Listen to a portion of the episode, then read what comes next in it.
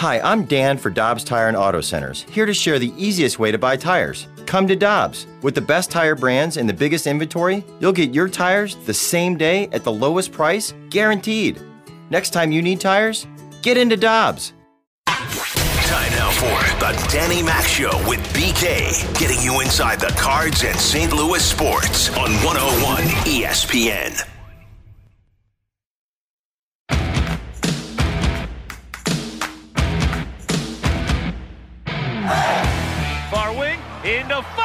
Huge save, Gillies. The puck's still loose, and the Ducks have scored. Troy Terry found the rebound before any of the Blues could. Gillies did all he could, and the Ducks have tied the game two to two.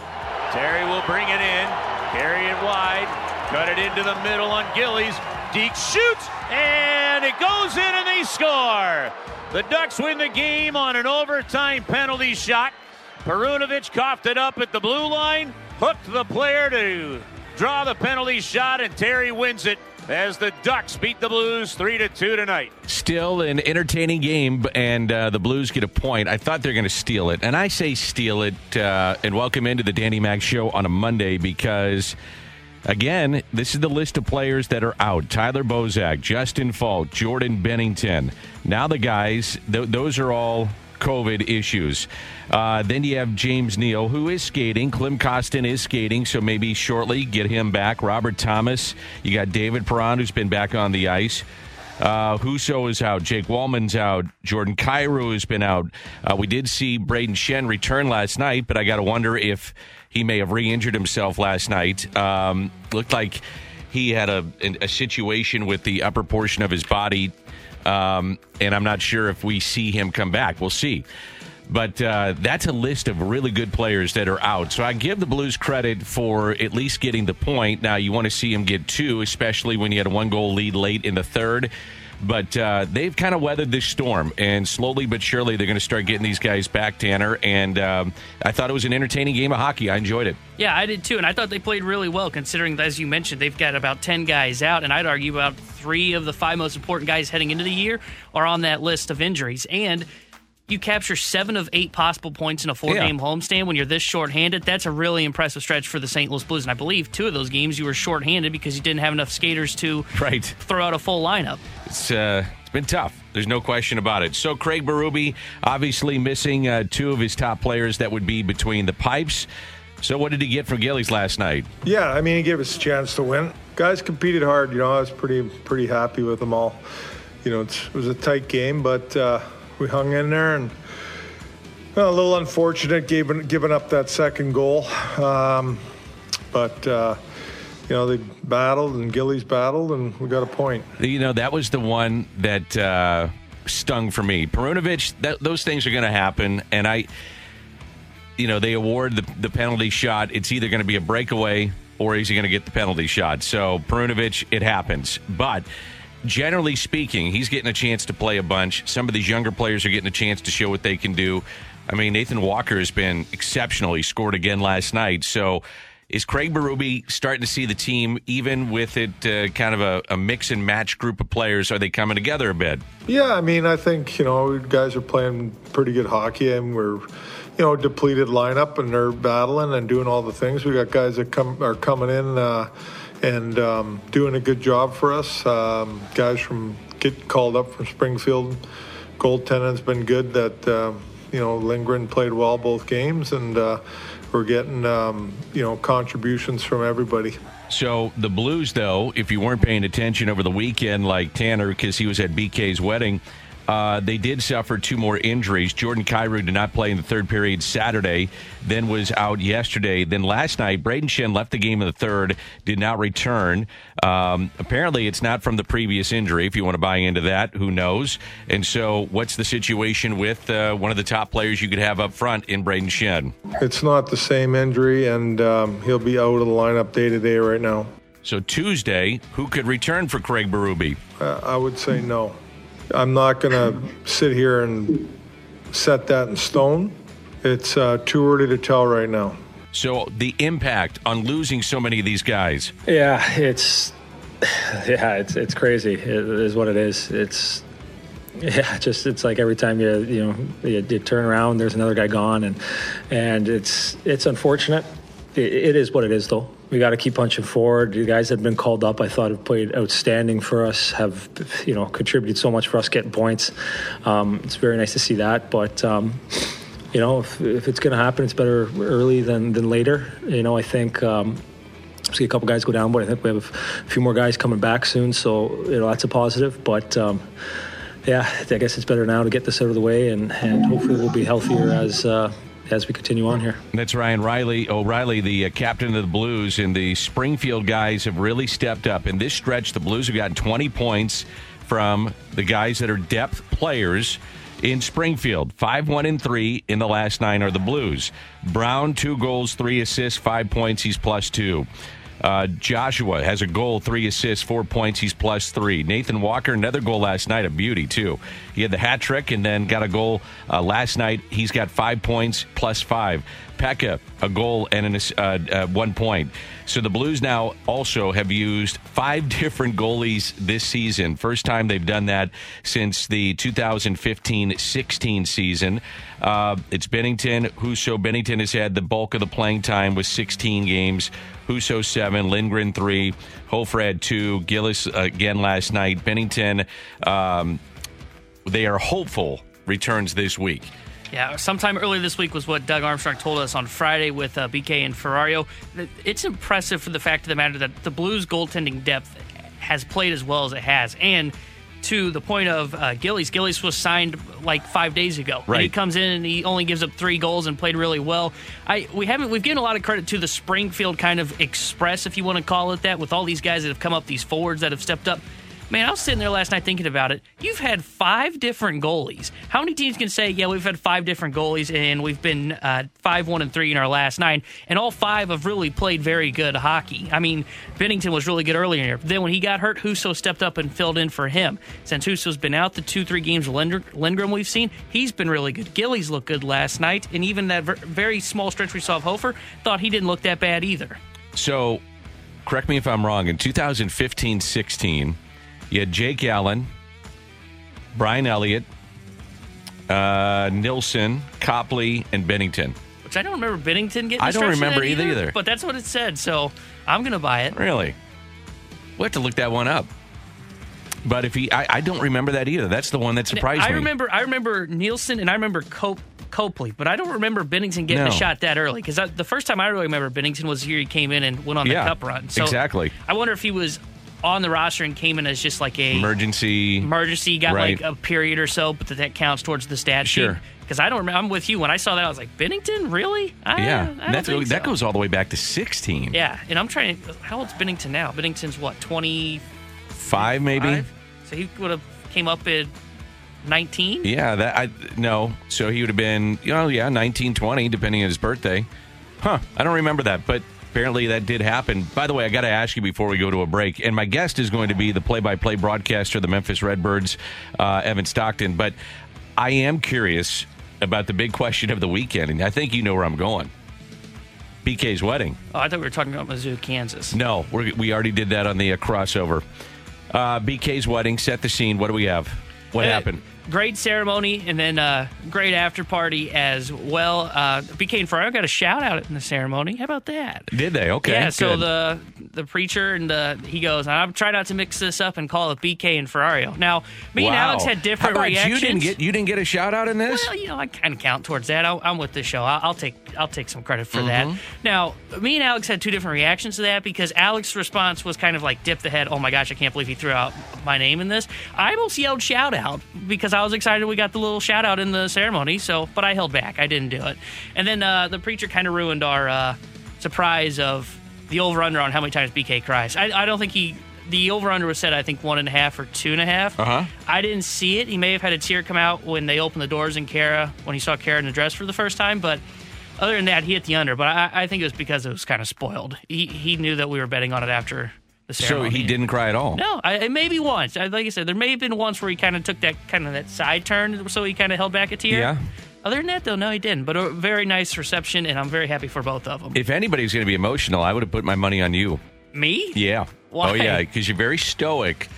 very stoic during sports, but when because you, you you take the pragmatic approach, you, you keep your emotions in check. But boy, when you see that wedding, I am uh, like an think- emotional butterfly. I think Tanner, you would have lost it. I mean, I, I would have seen BK's family, you know, the shoulders going up and down because they're, you know, crying. Yeah. It's a very, and then I look over to you and I would have seen you in just tears. So I was hoping that you brought a handkerchief or some Kleenex. I didn't, but I was able to hold it together. Oh, you know, good. I am an emotional butterfly though, because sports, you know, I'm like the caterpillar. I'm not all that Right. emotional, but then I get outside of work and Sure. I'm like, I come out of my cocoon and I'm like a butterfly, and I get emotional over the little things. did you uh, did you tear it up? Did you get uh, did you dance with anybody? What what happened? I hit the dance floor. Danny Did you really? Yeah, I got a little. I got after it. I didn't. I didn't. uh I didn't take anybody home with me, but I, I did get after it on the dance floor. Well, that's good. Uh, did you did you meet Mrs. Uh, Tanner, future Mrs. Tanner? I don't think so. Uh, that part was a miss. But uh, Danny Mac, I hit the dance floor. You know who else has good dance moves? Who? Mark Saxon. Really? Saxy was he was getting after it. I was impressed because that was the big shock for me at the wedding. Is that right? So that's your big takeaway is that Saxy can move it. He can I wasn't going to get on the dance floor that much because I'm not that big a dancer. And then I saw Saxy getting after it, and I went, "Wow, I really have to. I got to hit the dance floor." Really Yeah, interesting. I'm telling you, that may have been the biggest shock of the whole thing for me. Maybe we have to get Saxy in here. I'm down because I, I was, I'm telling you, I was stunned. I've never seen that side of Saxy before. No and now, kidding. now he's the guy I'm taking with me to the next bar I go to. Oh, is that right? That's right. He's your plus one. yeah. You and Saxy tearing up the town. oh, good lord. Back to more of the Danny Mac Show with BK on 101 ESPN.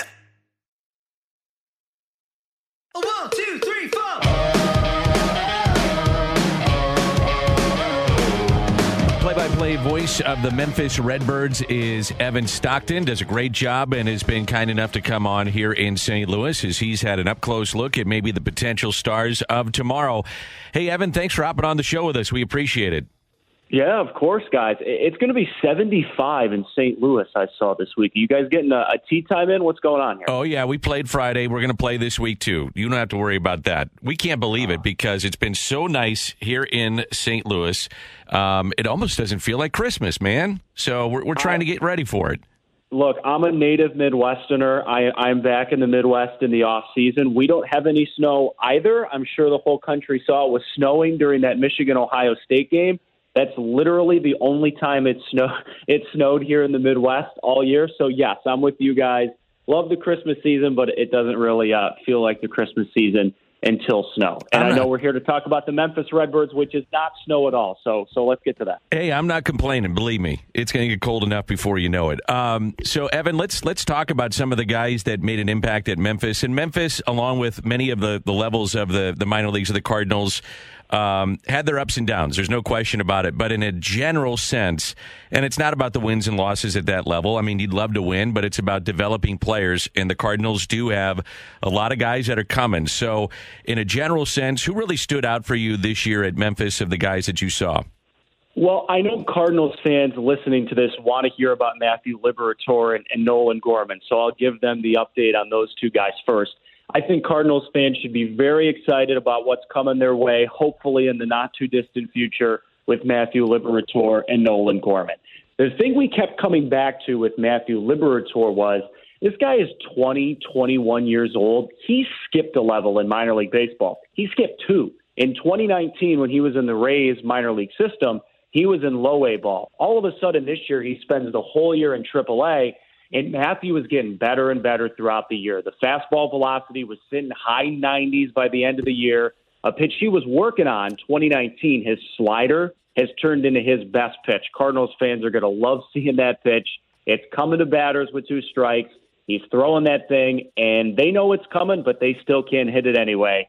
So Matthew really got better and better throughout the year. And look, Cardinals fans who are clued in understand that Nolan Gorman is known for his power. He's going to roll out of bed and hit 30 home runs. But what was really impressive about Nolan, watching him at the AAA level throughout the summer, two things. One, he was starting to hit pitchers' best pitches. As we all know at the major league level today, everything is specialized. You may only face a pitcher once, if you're lucky, twice in a ball game. So Nolan is going to be facing the best that guys have to offer at the major league level, And now Nolan is uh, is improving from hey, I can hit your mistake pitch to hey, I can also hit your hit your best pitch. And Nolan was getting better and better at second base. I think it's a stretch to say that Nolan Gorman is a Gold Glover at second base someday.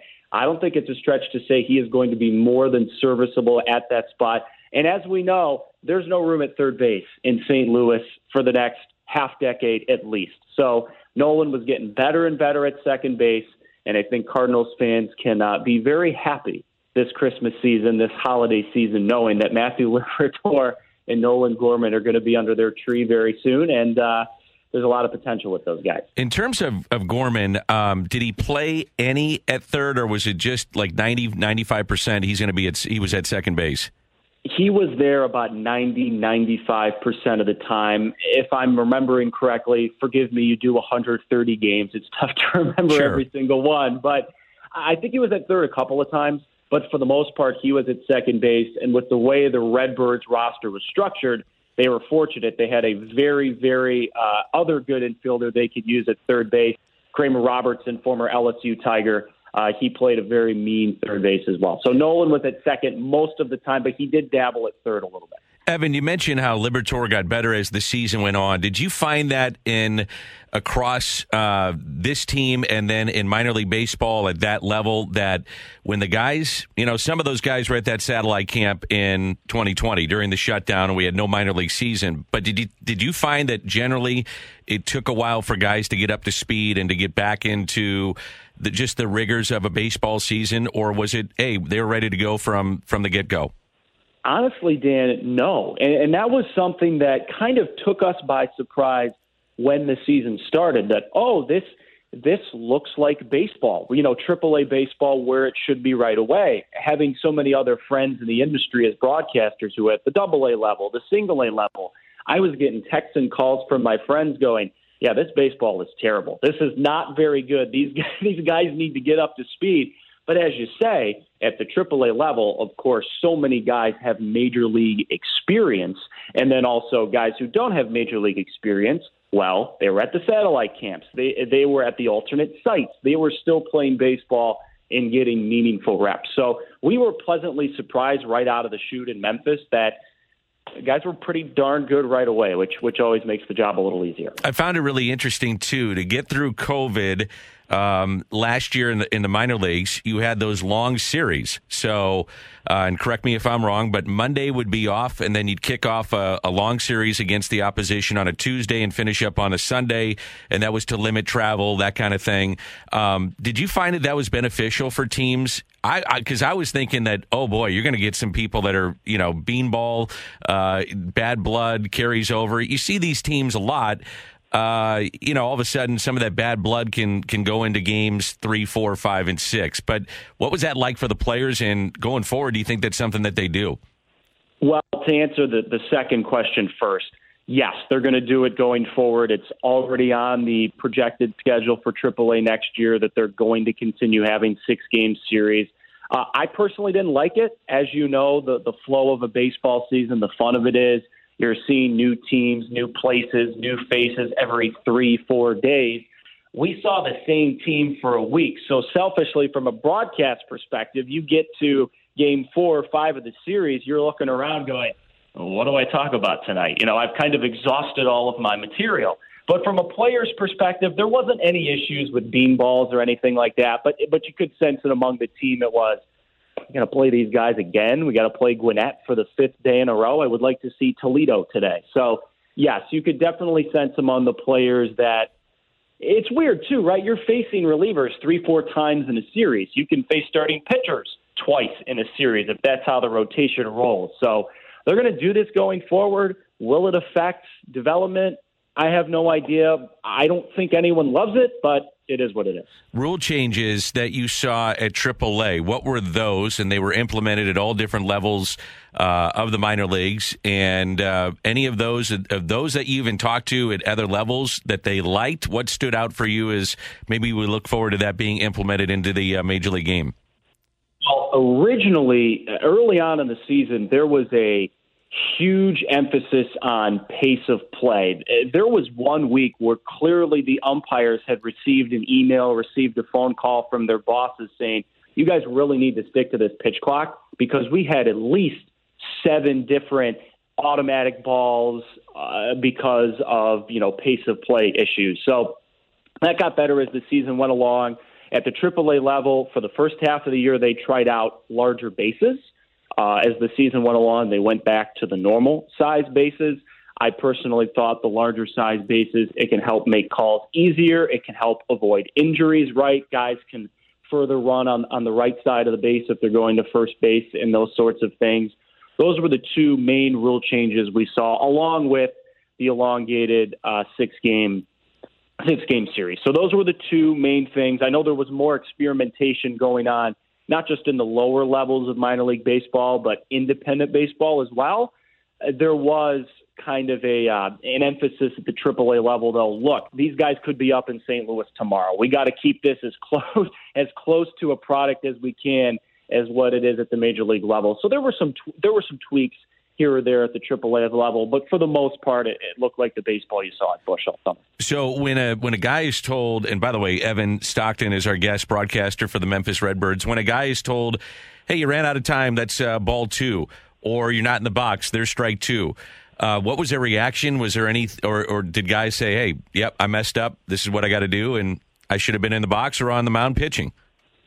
Dan, they're baseball players. They didn't exactly take it very well. The first, the, fir- the first week, the first week that had happened, when it was a huge emphasis, we we had a couple of guys thrown out because they were arguing, which I thought was hilarious. In an effort to speed up the game, you just argued and got tossed from the game, which delayed us by an extra seven minutes, which I just thought was kind of ironically hilarious. Um, yeah, they, they didn't take it well. Uh, but they figured it out, right? It's like when you were a kid growing up and your parents said you can't have ice cream for dessert after every meal. Originally, you were frustrated, and then you just kind of got used to it. So Sure. the play, the players didn't love it. Uh, the pitchers didn't love it, certainly, um, but they just kind of got used to it. How about Juan Yepez? What did you see from him this year? I am very glad you brought him up. That was somebody when you asked me the original question, I wish I had mentioned right out of the chute. Uh, I'm supposed to give you some sort of articulate broadcast baseball analytic answer. I'm just going to talk like a human. Dude's a stud. He is incredible. The power he displayed at Memphis this year, by far the most eye opening prospect, a guy who was barely top 30 when the season began. There were times looking around, we were going, how in the world is he not in St. Louis right now? He had a Saturday night game that the Redbirds won 14 12, where he had three home runs and seven RBIs. It was like he had unlocked a cheat code in a video game. His downfall is defense. They can't really figure out where the heck to put him. But when you were doing as well at the plate as he was for most of the season when he was in Memphis, you got to figure out a place for him. And as we know, as baseball's in a lockout and, and they're figuring everything out right now, there is the possibility of universal DH. That's what Juan Yepez can do. So the guy's power is prodigious. He's got the mental makeup. He's got a great family. Selfishly, right? As a broadcaster, you meet people, you meet players, and you just you want them there. You're pulling for them, and Juan's one of those guys. Certainly, he was. Uh, for me, he was the story of the year in Memphis, and judging by the reaction of Cardinals fans, anytime he did anything on social media, uh, they were following along and understanding how good of a guy this can be in the lineup for the Cardinals. So, Evan, defensively though, they played him at first, third, and the corner outfield spots. Is that correct? Yes, they did, and it was it was just kind of trial by fire, just trying to figure out where he could be. You can play him at first base. I thought he was okay at first base. I think you know Juan wouldn't take offense to me saying that defense was not his strong suit, and there were some days where you understood that you know he's in the lineup for his bat, he's not in the lineup for his defense. So th- that's going to be the, the question for him going forward: is where can we play Juan Yepez? I think the logical place is a corner outfield spot or first, but again, that's a work in progress. And what? Where did he primarily play? What was his natural position? And um, so they started him at third, but obviously that's not where he's going to be long term. Then they shifted him to first, where there were some times where he had some some slick picks and he found his way around the bag, and then there were some other times where dribblers went through his legs, and and then the outfield in Memphis was pretty locked down as the season went along. Nick Plummer came up later in the year, occupied one of the corner outfield spots.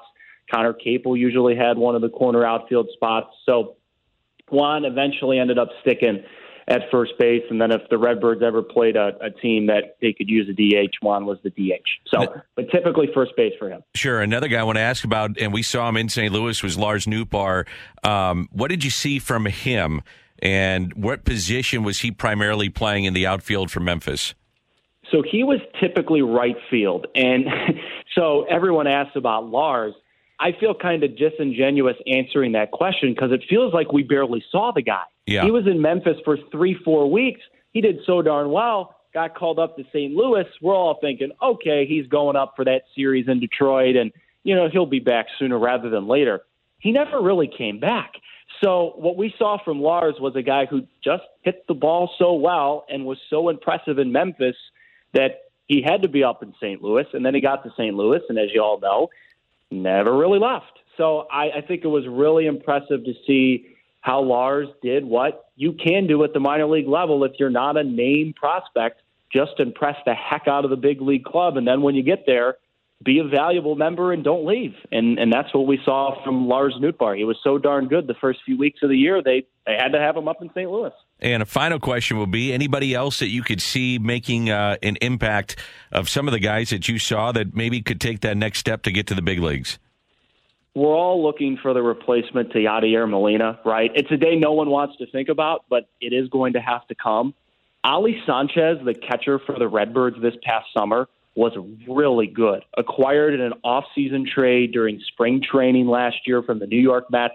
Ali, for a long time, was a New York Mets farmhand that they thought highly of. Ali was great. Ali was arguably the best catcher in AAA East. It's no longer the Pacific Coast League; it's AAA East. It's very strange.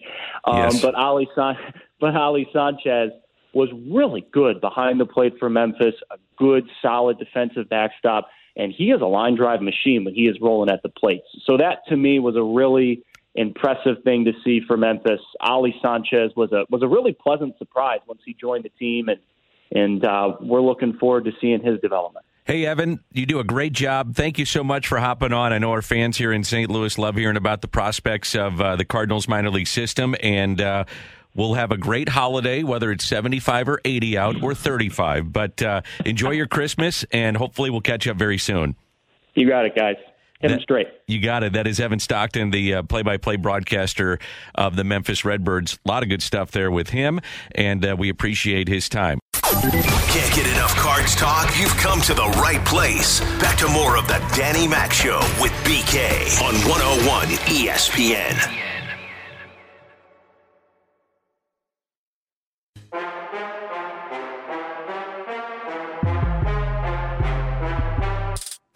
Well, I would say it's it's closing out games. It's playing, getting getting extremely comfortable, being uncomfortable in one goal games, up, down, tied in the third period.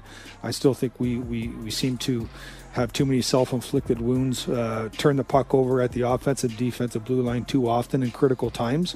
I'm also understanding of the fact that when you want to play a more up-tempo game, when you want to allow your skill to, to show itself, skill comes with risk you know, and you have to turn a blind eye every once in a while. It's the critical times of the games where you have to, we have to have a better understanding that it's not worth the risk, even if it works out.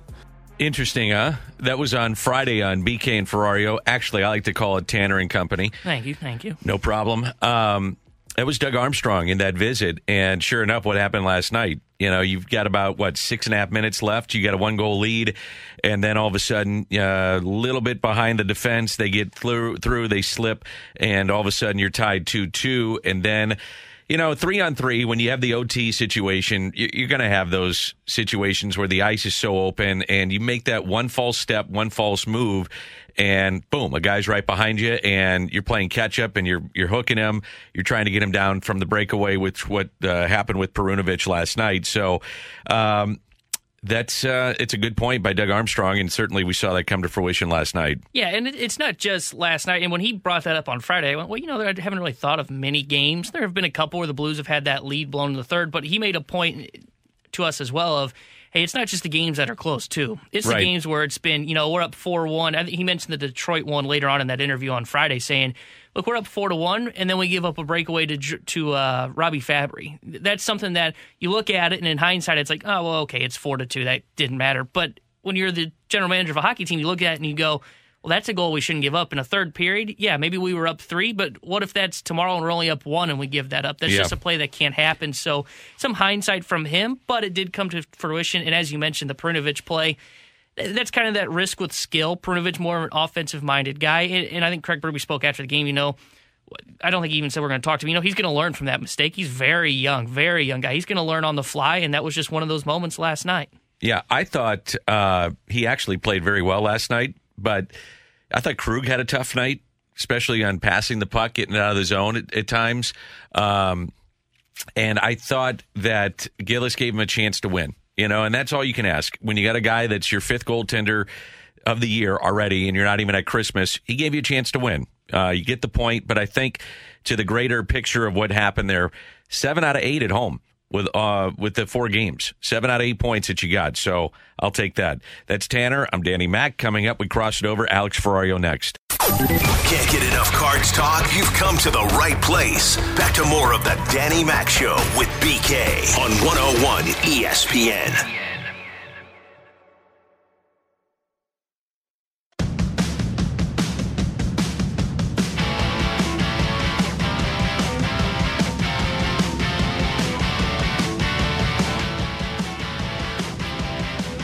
Hey, today is your final chance to donate to this year's Karraker and Smallman 12 Days of T-Shirts fundraiser supporting Operation Food Search. Donate at least $25 today. You'll receive a complimentary 101 ESPN T-shirt, koozie, and a sticker as your gift for your donation. You score a free 101 shirt, koozie, sticker, and your $25 donation helps Operation Food Search serve the metro area during this crit- uh, critical time of year. So thank you to our presenting sponsors of this year's 12 Days of T-Shirts campaign, American Standard Heating and Cooling Contractors and McBride Homes. And you can find all the details on this year's 12 Days of T-Shirts fundraiser now at 101 ESPN. Randy and Michelle do a great job with that. So it's the final day to pick up that koozie and the T-shirt. BK is off. He is married. He's on a beach somewhere. Tanner is here, and that means Alex is here. And uh, you guys have a lot of radio coming up, three more hours, and I'm sure you're going to get into the blues and what happened last night. Oh, yeah, we have to. But are, are we sure BK's on a beach somewhere? Are we sure he's not stuck in an airport like BK owing him and Kara? You think that could happen? Huh? I mean, it's happened before. I mean, You look at what happened the night before his wedding, Dan. I. Th- by the way, the statement of the day, the statement of the day comes from one Tanner. Oh, yeah, yeah, yeah. Tanner What was said, it? like 15 minutes in the show too. Wh- What was it? What Tanner said, I, I just, I try, I said, hey, paint the picture, what happened? And I asked some questions about the wedding.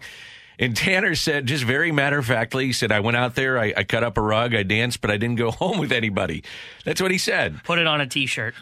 Did you go out there and cut up the rug? What was, what was the exact uh, verbiage that you use? I think I said I. I think I said I tore it up on the dance floor, but I didn't end up going home with anybody. Yeah, Well, that doesn't surprise me, but uh, that was a little bit too much information. a little too much Well, of you know, I, TMI. I felt like we were gonna. I knew I was gonna see the text pop up, so I knew I had to just address the room right off the bat.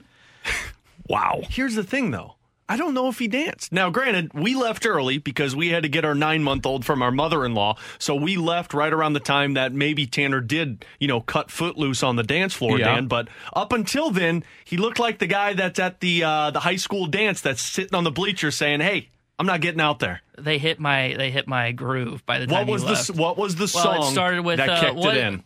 What is Was it it called? Roads? No, it was not. Country, Was it Country Roads Footloose? is great though. No, it's the one where it slide to the left, slide to the right. Electric Cha-cha. slide. No, yeah, cha-cha electric slide. slide. Yeah, The electric slide? electric slide. Yeah. Is that how it goes? Yeah, everybody. do- You gotta have that. It's like a standard at a wedding. Come on, isn't, man. Isn't that the I cha cha slide? cha no Slide no, to the left. That's Slide to the right. Now there's- crisscross. That's the there's cha cha slide. But there's another one too. I think the one Danny Mac's referencing. yeah, Of cour- Of course, that's now Dan. If we were Yeah. to put a wager on what the Macarena would have been the first one that I thought Tanner would have got on the dance floor too. Oh, I would have been out there if that popped up too. Tanner looks like a Macarena kind of guy. I think the wind beneath my wings. Bette Midler. He does look like a Bette Midler kind of guy. Yeah. You can't go wrong with some BM though. Yeah, I think you would have been all over that, Tanner. I don't know if I know that one. Hey, were there any uh, single ladies that uh, you know tickled your fancy or what? I, I, I'll be honest. I have no idea. I was told from the BK, this could have been the B, BK lying to me. BK had told me before the wedding. Yeah, most people there are in a relationship or married. It felt like a lie. Or he was just saying that because he's like, know. look, T Bone, we don't need you hitting Yeah, on 'cause any He, he knows. He knows that he had to try and throw the chick magnet off. So that's what he did. I think. Because you're stealth. I mean, you you, you, Stealth. you just kind of eye it up. You survey the the dance floor. You survey the the uh, you know where everybody's sitting. You He see surveyed a lot from his his uh, seat at the table. survey the uh, wedding party because you know you I never had know. Jamie as my wingman. Did you did you tell him what we actually learned at that wedding reception though? Wait, wait, what part are we referring what? to? Mark- oh, Mark Saxon? Saxon? Yeah. oh yeah, that's what I heard. some incredible moves. He tore up, cut the rug, whatever you want to call it, on the dance floor with his wife. Really? The first 10, 15 minutes of that, the the reception of the actual dance floor open, it was Mark Saxon all the So way. were they like in sync with each other and they had practice dances? Because Oh, yeah. there's some couples that come there and you just they put on a show. that, that you know that they like have taken dance lessons Yep. before that they're pros. He looked like he has been on uh, what what was the dance show called? Soul Dancing Train with the Stars? No, Soul Train. He Soul looked like he had been on Soul Train before. What the heck is Soul Train? I don't even know that. oh, reference. grow up, Tanner. That Soul Train was very Soul Train was how everyone got famous. the famous. soul. He had, Dan, he had the shirt untucked. He had the button down, like two buttons, letting the chest hair flow. And man, he was just cutting it up. Did he have any chains? No, no chains. No chains. All right. No chains. What about a chest tat? No chest tat. Not that we saw, but it could have been lower down there. You Okay. never know. All right. You never know. But Saxy was Saxy was my hero at that dance. This is a hell of a crossover, guys. Yeah. Well, we didn't expect to get into that. But back to blues that you mentioned. Yeah, Yeah. we're going to talk a lot of blues today. Uh, yeah? Uh, of course, because unfortunately the losing streak was snapped. I might be uh, the bad streak? luck one, or the the winning winning streak streak? was snapped. I might be the bad luck because RK uh, put it up to three wins, and then I stepped in, and then they uh, they lost. That's all right. How did RK do on the uh, pregame? I know you were Killed it. listening. I was worried he was going to get Wally pipped. That you were going to get I was Wally gonna, I Pipp. was worried I was going to get Wally pipped. No, that ain't going to happen. RK was a stud. For okay, there's a few things I learned in this show. Number one, you need to learn about Soul Train. Okay, I'll look it up. It's Yeah. on my to-do It's list. a great show.